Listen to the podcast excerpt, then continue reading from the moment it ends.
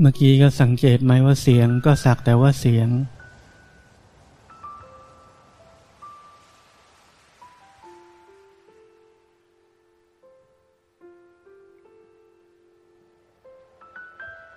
เปลี่ยนการกระทบทางตาหูจมูกลิ้นกายใจ ให้กลายเป็นปัญญา ไม่ใช่ไหลไปตามสิ่งที่เข้ามากระทบ จนเป็นอารมณ์ ยินดีพอใจ ไม่ยินดีไม่พอใจ ใช้กิเลสนำชีวิต ใช้ความโลภความโกรธความหลงนำชีวิต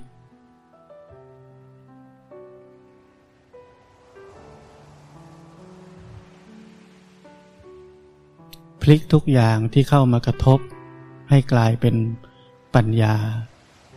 เห็นมันในมุมของปัญญา ในมุมของอนิจจังทุกขังอนัตตา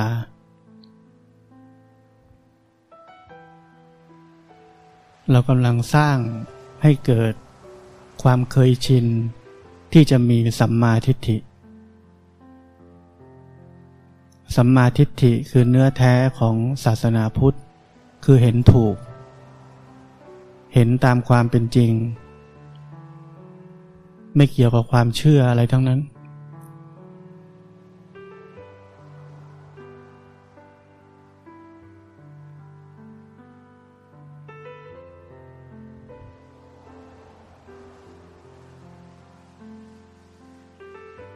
ทุกสิ่งที่ผ่านเข้ามาในชีวิตเรานี่เป็นเหมือนคุณครูของเรา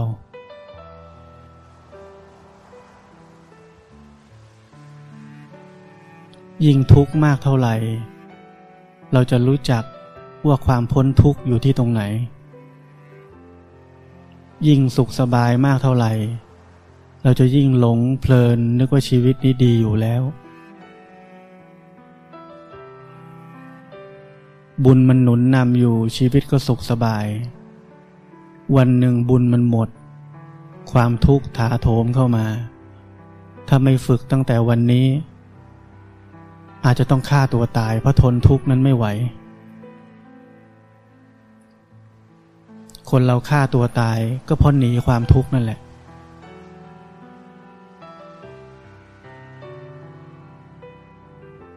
เพอไม่เรียนรู้ทุกข์ตั้งแต่วันนี้ ไม่รู้จักความจริงของชีวิตว่าเป็นยังไง พอไม่มีทางออกทางออกสุดท้ายคือฆ่าตัวตาย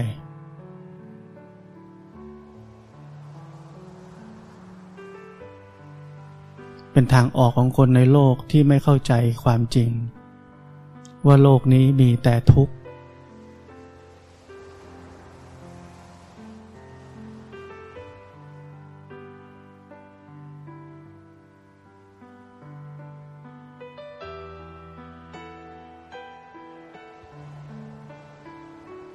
ถ้าเคลิมให้ลืมตาขึ้น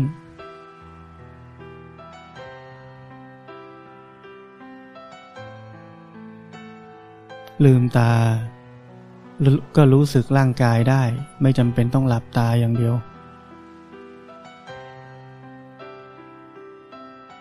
แต่พอลืมตาจิตก็จะออกนอกง่าย ไปดู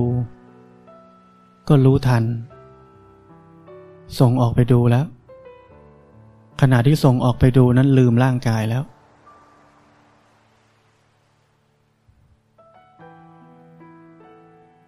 แต่ธรรมชาติ ของจิตนั้นเป็นแบบนั้น เราเรียนรู้ว่าธรรมชาติมันเป็นแบบนี้ ไม่ได้ห้าม ไม่ให้มันออก เรามีหน้าที่เรียนรู้ว่ามันธรรมชาติมันเป็นแบบนี้ มันออก มันชอบออกด้วย มันชอบลืมตัวด้วย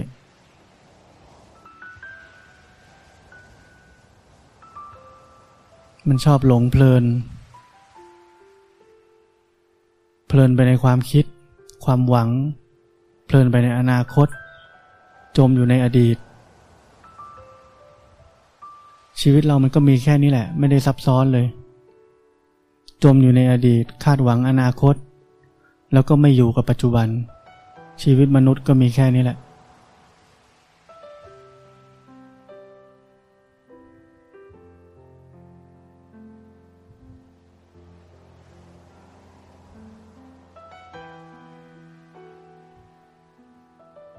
ะนั้นจะเป็นมนุษย์ที่สมบูรณ์ เริ่มจากการมีสติ รู้เนื้อรู้ตัวให้ได้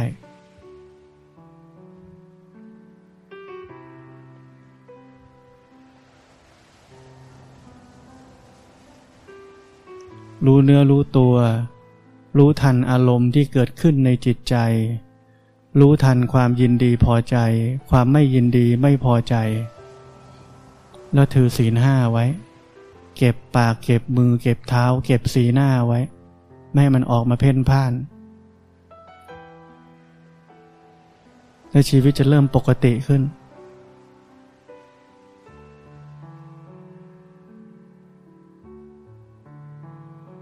จิตใจที่เป็นปกติเป็นจิตใจที่ไม่มีราคะ ไม่มีโทสะ ไม่มีโมหะ เป็นจิตใจที่พร้อม จะเห็นตามเป็นจริงได้ ปราศจากกิเลสปราศจากความอยาก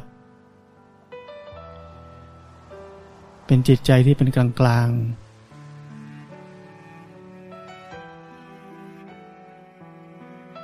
ไม่มีความยินดี ไม่มีความยินร้าย พร้อมจะเห็นทุกสิ่งตามความเป็นจริง เห็นตัวเองเหมือนเวลาเห็นคนอื่น เวลาดูคนอื่น นินทาคนอื่น วิจารณ์คนอื่น ไม่อึดอัดไม่แน่นใช่ไหมไม่เพ่งด้วย สนุกอีกต่างหาก ดูตัวเองเหมือนดูคนอื่น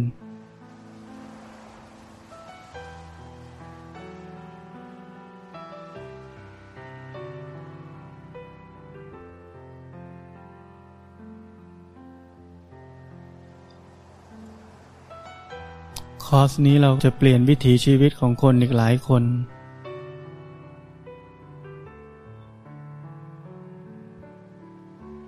การที่เราจะเปลี่ยนชีวิตใคร หรือชีวิตของใครกำลังจะเปลี่ยนแปลง กรรมมันจะมา มารมันจะมา ขัดขวางทำให้เราเลิก หลอกเราทำให้เราท้อแท้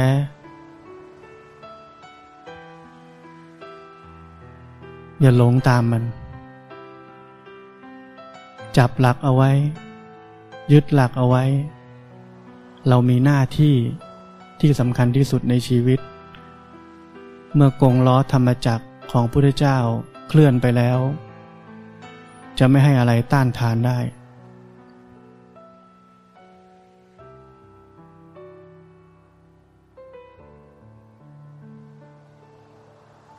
ไม่ต้องกลัวความทุกข์ ความเจ็บปวด ความทรมานอะไรทั้งนั้น เราจะผ่านทุกสิ่งไปด้วยสัมมาสติ สัมมาสมาธิ และการเห็นสิ่งเหล่านั้นตามความเป็นจริง แล้วเราจะผ่านมันไปด้วยกัน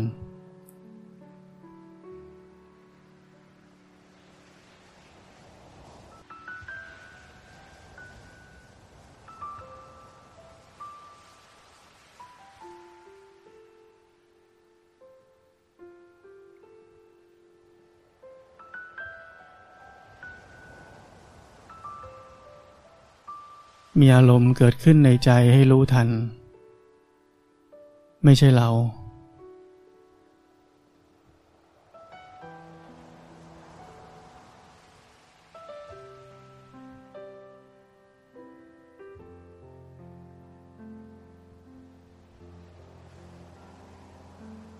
เมื่อเราเริ่มเปลี่ยนวิถีชีวิตของเราที่จะไม่ทำตามกิเลส ไม่ไปตามความยินดีพอใจ หรือความไม่ยินดีไม่พอใจ ไม่ไปตามวิถีชีวิตความคิดความเชื่อเดิมๆ กรรมเราจะเปลี่ยน เราเปลี่ยนกรรมได้ด้วยการสร้างกรรมใหม่ที่ถูกต้อง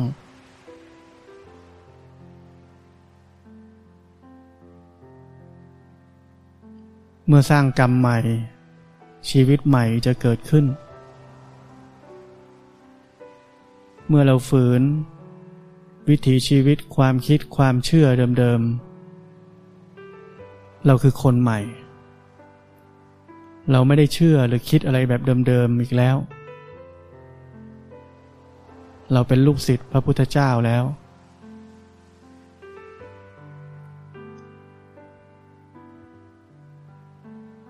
ถ้าเราเริ่มชีวิตใหม่ ด้วยตัวของเราเอง ต่อไป ถ้าชอบไปดูหมอดูก็จะดูไม่ถูกแล้ว หมอดูอาศัยดูอะไร ดูวันเกิด ดูดวงดาว เวลาเกิด นั่นมันกรรมในอดีตแล้ว ถ้าเราไม่ปฏิบัติธรรม ชีวิตเราก็ตามความเคยชินเก่าๆ ก็คือตามวันเกิดตามเวลาเกิดนั่นแหละ หมอดูก็ดูยังไงมันก็ถูกอะสถิติมันเป็นแบบนั้น แต่เมื่อเราเริ่มเปลี่ยนวิถีชีวิต นั่นคือการเกิดใหม่จำไว้ ทุกครั้งที่เราเปลี่ยนวิถีชีวิตไม่ทำตามกิเลสนั่นคือการเกิดใหม่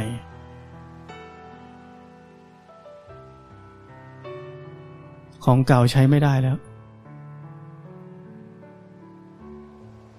กรรมเก่าก็แค่ให้ผล จนหมด หมดเหตุ ผลก็หมด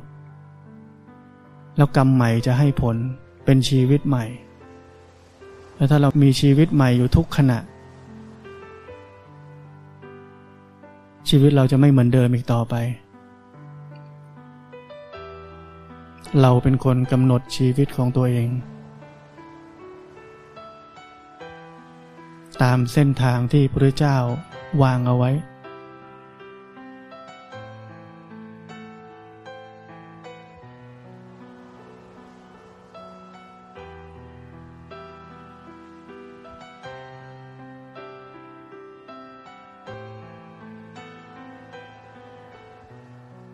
อย่าลืมว่าเราไม่ต้องกลัวหลง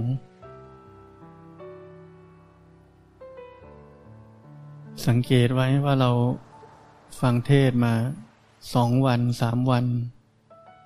คนที่ชอบเพ่งก็คลายลง คลายเอง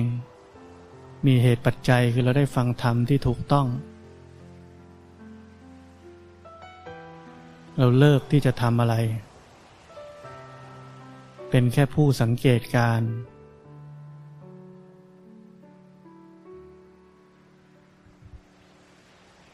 เวลาเรากลัวหลงนี่เกิดอะไรขึ้น เกิดคนขึ้น คนคืออัตตา อยากดี เพราะความอยากดีจึงกลัวหลง แต่ถ้าเราต้องการได้ความจริง ไม่ต้องกลัว มันหลงก็รู้ว่ามันหลงแล้ว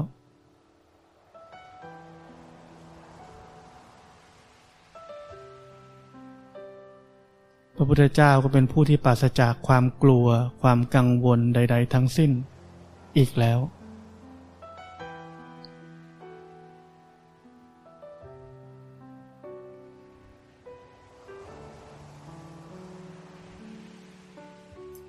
บางคนถามว่าทุกข์ไหมชีวิตไม่ทุกข์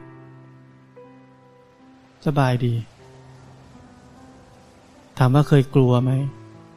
กลัวหิว กลัวไปนู่นไม่ทัน กลัวไปนี่ไม่ทัน กลัวเขาว่า อันนี้ไม่ทุกข์เหรอ กังวลนี่กังวลนั่น อันนี้ไม่ทุกข์เหรอ เนี่ยคนมันไม่เคยเห็นตัวเอง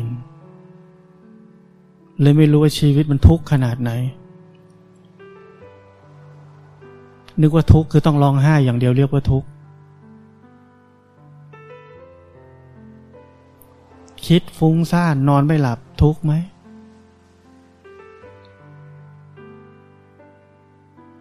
คิดไม่หยุดสักทีเรื่องนี้ไม่อยากคิดแล้วอะแต่มันก็ยังคิดทุกข์ไหม เราทุกข์กับเรื่องเล็กๆ น้อยๆ มากมาย แต่เราละเลยที่จะเรียนรู้ว่าชีวิตนี้เป็นทุกข์แสนสาหัส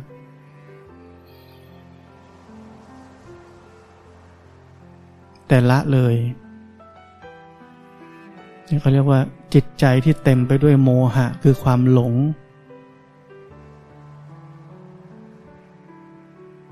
ไม่รู้จักอะไรเป็นทุกข์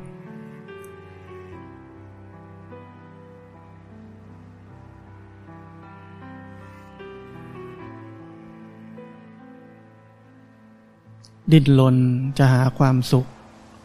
ไปเที่ยว ญี่ปุ่น เที่ยวไต้หวัน แค่เก็บกระเป๋าก็ทุกแล้ว เอาอะไรไปดีวะ เอาชุดไหนดี ต้องเตรียมอะไรไปบ้าง ต้องไปแล้วต้องสนุกด้วยคาดหวังอีก ต้องได้ความสุข ทุกยังยังไม่ไปเลยทุกแล้ว แต่ไม่เห็น เพราะชีวิตอยู่กับอนาคต หวังว่าจะได้ความสุขข้างหน้า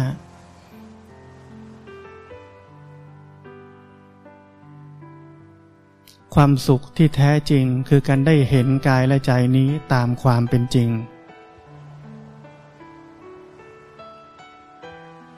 เป็นความสุขจากการมีปัญญา ไม่ใช่ความสุขภายใต้ความอยากของกิเลส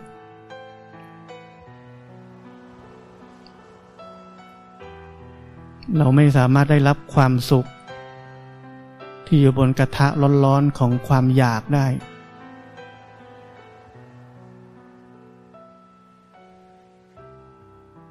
นั่นเป็นความโง่ของคนในโลกนี้ ที่คิดว่านั่นคือความสุข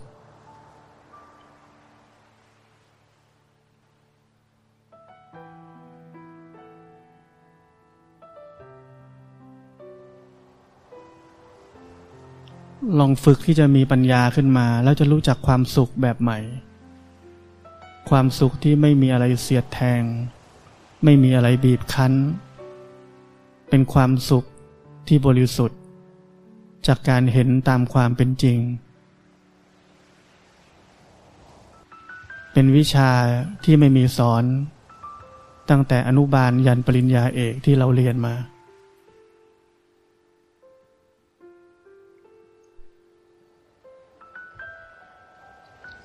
ประเทศนี้ก็สอนวิชานี้ฟรีๆ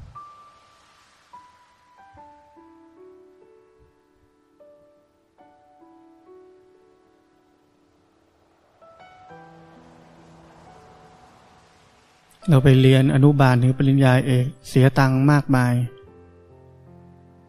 ได้อะไร ได้อัตตาตัวตน มานะทิฏฐิ ที่พอกพูนขึ้นเรื่อยๆว่ากูเก่ง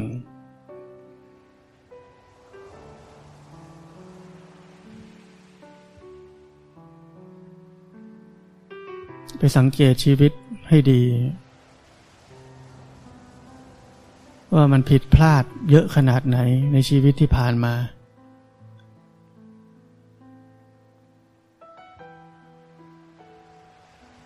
เพราะสิ่งเดียวคือความเห็นผิดมิจฉาทิฏฐิ คิดว่ามีตัวเราจริง ๆ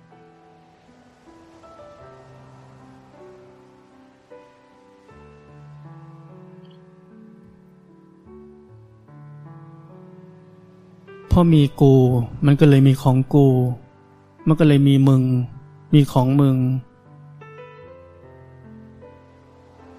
ตั้งแต่วันนั้นแหละ ชีวิตก็เริ่มค่อย ๆ พังไปเรื่อย ๆ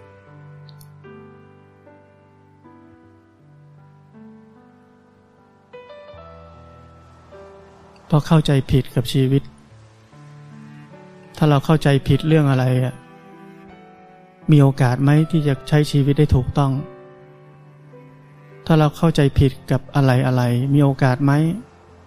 ที่เราจะดำเนิน ชีวิตหรือจัดการกับสิ่งเหล่านั้นได้อย่างถูกต้อง มันไม่มีอะจนกว่าจะเห็นถูกหรือเรียกว่าเข้าใจถูก การดำเนินชีวิต จึงถึงจะเริ่มถูก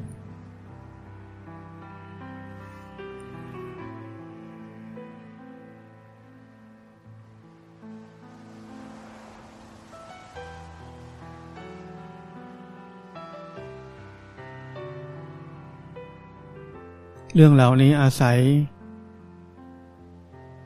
เรามีคนบอกคนสอน และที่สำคัญที่สุดคือตัวเราเอง เปิดใจ รับฟังนำไปปฏิบัติ พิจารณาตาม จนเห็นตามความเป็นจริงได้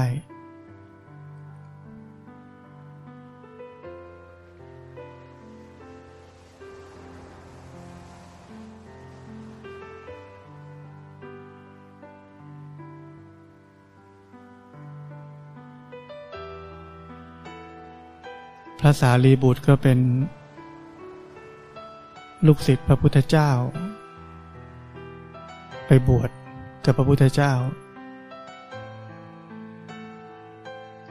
ส่วนแม่นี่ อยู่ศาสนาพราหมณ์ เชื่อเทพเจ้าเชื่อ สิ่งศักดิ์สิทธิ์อะไรแบบนั้น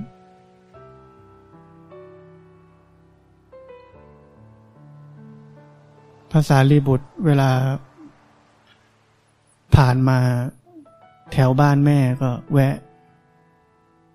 พาลูกศิษย์อะไรมาด้วย แม่ก็เตรียมที่นอนเตรียมอะไรให้ ทุกครั้งที่ลูกกลับมา เห็นเป็นลูกนี่ไม่ได้เลื่อมใสศรัทธาอะไรเหมือนที่คนอื่นเขาเลื่อมใสศรัทธากัน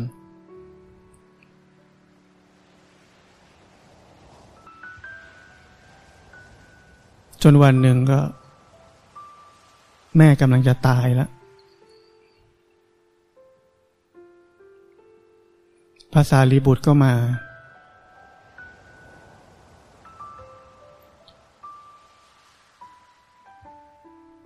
แม่ก็ เห็นในประวัติก็เห็นว่า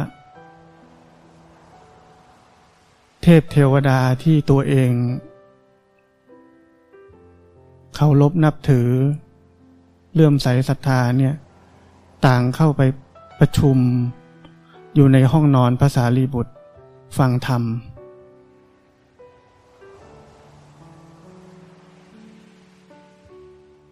จิตใจจึงเกิดความเลื่อมใสศรัทธาภาษาลีบุตร ลูกตัวเองขึ้นมา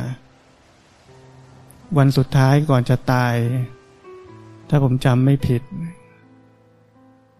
แม่ก็บรรลุธรรมเป็นพระโสดาบันขึ้นมา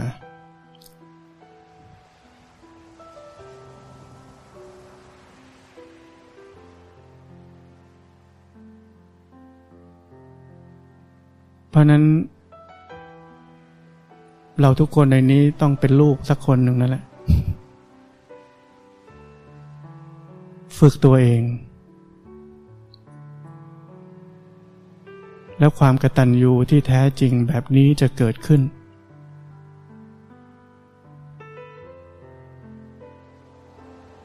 ไม่ใช่กตัญญูโดยการพาพ่อแม่ ไปทำตามความอยาก หาความสุขจอมปลอมให้เรื่อยๆ หลอกเขาว่าโลกนี้มีความสุข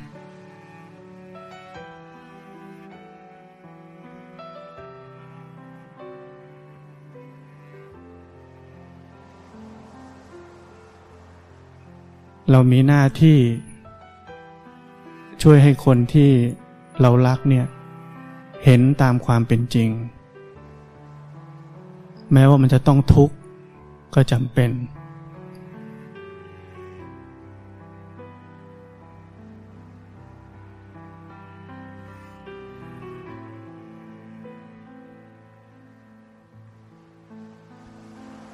ผู้ใดเห็นทุกข์ ผู้นั้นถึงจะเห็นธรรม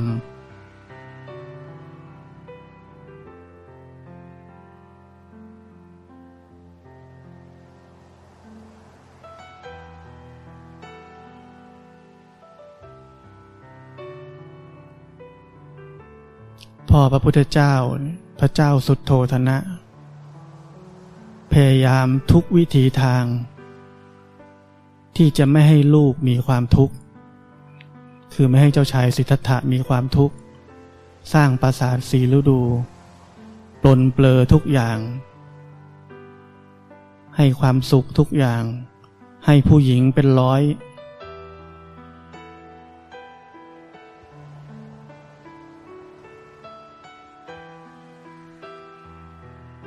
นั่นเพราะนั้น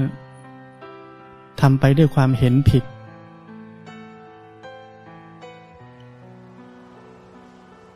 สุดท้ายเจ้าชายสิทธัตถะแอบออกจากวัง ไปดู ไม่รู้จักแม้กระทั่งมีคนแก่ด้วย ไม่รู้จักแม้กระทั่งมีคนเจ็บป่วยด้วย แล้วไม่เคยเห็นคนตายด้วย แต่ด้วยปัญญาบารรมีที่ท่านสั่งสมมา เห็นปุ๊บนี่ ไม่ไหว อันนี้รับไม่ได้เลยว่าทำไมชีวิตคนถึงทุกข์ขนาดนี้ จึงได้ตัดสินใจหนีออกจากวัง ไปหาเส้นทางสู่ความพ้นทุกข์ด้วยตัวเอง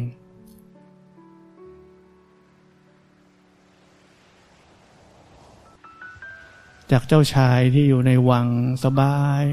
เหมือนพวกเราเนี่ยมีแอร์ มีเตียง มีผ้าห่ม มีหมอน มีคนทำอาหารให้กินดี ๆ ไปอยู่ป่า พวกเราไม่ต้องถึงกับป่านะ แค่ไปวัดหลวงพ่อเจอยุงกัดก็จะวิ่งแจ้นกลับบ้านแล้ว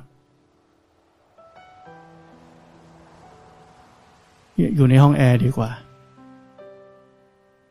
แล้วป่ามันขนาดไหนมแมลง สัตว์เล็กสัตว์น้อยสัตว์ใหญ่ สารพัดข้าวก็ไม่มีจะกิน กินได้ที่เขาให้ สมัยก่อนนี่เรียกว่าเป็นขอทาน ภิกษุเนี่ย ภิกขุนี่แปลว่าผู้ขอ ต้องไปขอทานเขา เนี่ยมันเป็นการทำลายอัตตาตัวตนเบื้องต้น จากเป็นเจ้าชาย กลายเป็นต้องไปขอเขา ขอกิน กินวันละมื้อ นี่คือความทุกข์ทรมานของคนคนหนึ่ง ที่หาทางพ้นทุกข์ให้กับพวกเรา พระเจ้าสุดโทธนะที่เป็นพ่อก็เสียใจมากที่เจ้าชายสิทธัตถะหนีออกไป แม่ เมีย ทุกคนเสียใจ ประสกนิกรที่คาดหวังว่าเจ้าชายสิทธัตถะจะขึ้นมาคลองราชแทนพระเจ้าสุโทธนะล้วนเสียใจ แต่สุดท้าย เจ้าชายสิทธัตถะตัดสรู้อนุตตรสัมมาสัมโพธิญาณเป็นพระพุทธเจ้า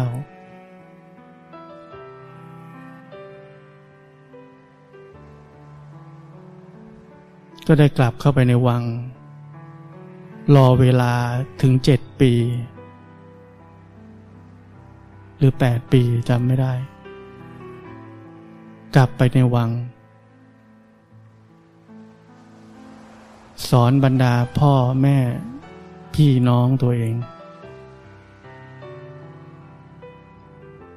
เมีย ลูก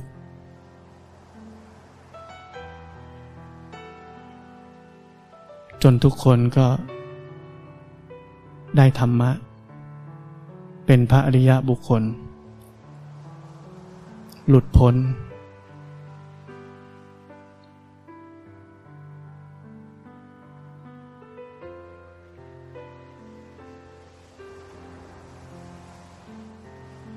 ทั้งแม่และภรรยาลูก ออกบวชตามพระพุทธเจ้าหมด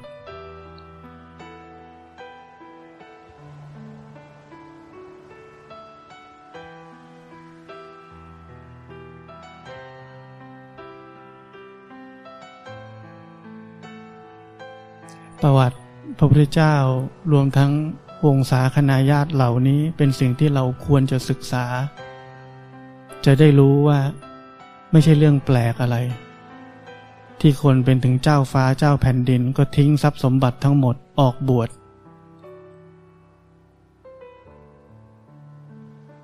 บุคคลเหล่านั้นมีความรับผิดชอบมากกว่าเราเยอะ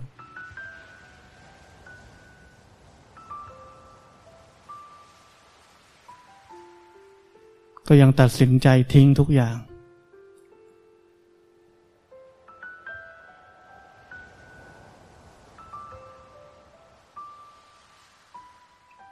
เพราะนั้นอย่าคิดว่าสิ่งที่เราติดอยู่เป็นเรื่องใหญ่ มันใหญ่เพราะเราคิดว่ามันใหญ่แค่นั้นเอง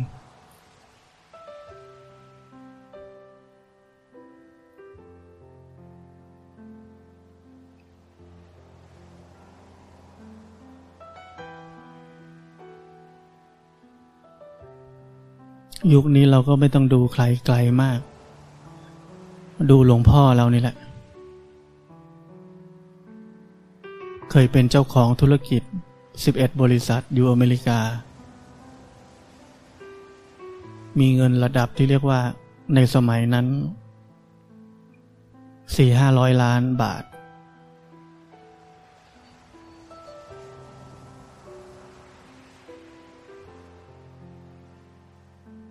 หลวงพ่อตัดสินใจวันเดียว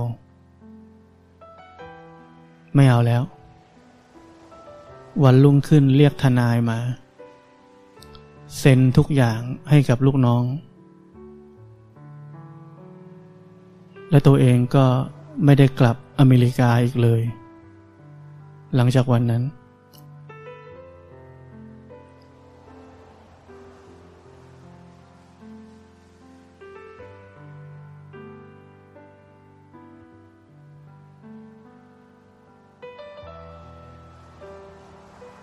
คนที่เคยอยู่มีชีวิตหรูหราไฮโซ ต้องไปอยู่วัดหนองป่าพง อีสาน กินน้ำพริก ซึ่งกินไม่ได้เผ็ด อาหารอีสานกินไม่ได้สักอย่าง เป็นคนอยู่ในเมืองหนาวชิคาโกต้องไปอยู่อุบล ซึ่ง อุณหภูมิ ร้อนสุดๆ วัดสมัยก่อนไม่ได้สวยงาม เป็นวัดจนๆ เต็มไปด้วยยุง มีพระป่วยเป็นมาลาเรีย จนตายก็มี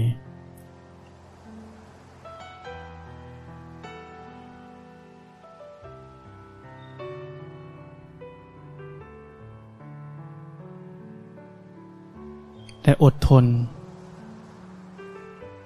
ไม่กลับ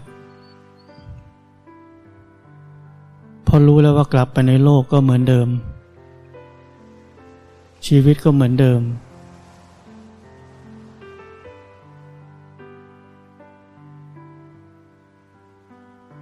อยู่ทรมานแบบนี้ยังดีกว่ากลับไปในโลก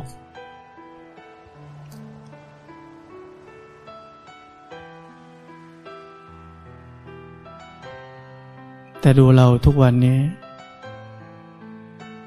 ไม่มียุงสักตัว นั่งห้องแอร์ที่นอนอย่างดี จะไปปฏิบัติธรรมที มีแอร์ไหม มีที่นอนไหม มีนู่นมีนี่ไหม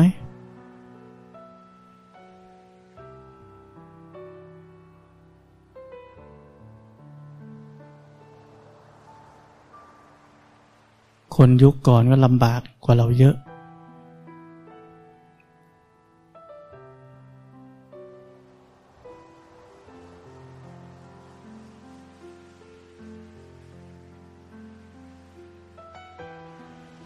เพราะนั้นให้เข้าใจว่า เรามาปฏิบัติธรรม เพื่อจะเห็นตัวเอง เห็นกิเลสในใจตัวเอง ไม่ใช่มาเอาความสุขความสบาย ความอร็ดอร่อย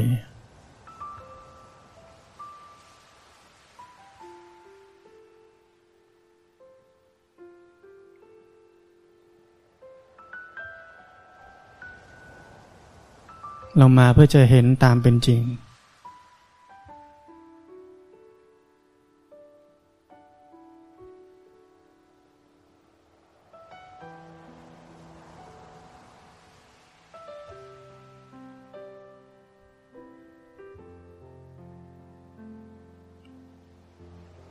อีกห้านาที นั่งให้ตื่นเข้าไว้ ตื่นรู้ เห็นตามความเป็นจริง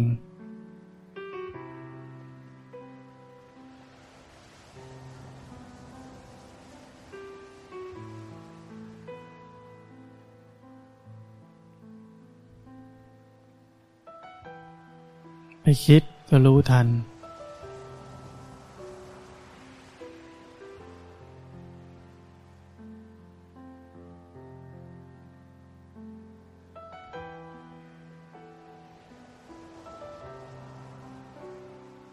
มันเริ่มจะออกนอก ยังไม่ทันคิด ถ้ามีสติเห็นได้ว่าลืมไปแล้ว กายใจนี่รู้ทัน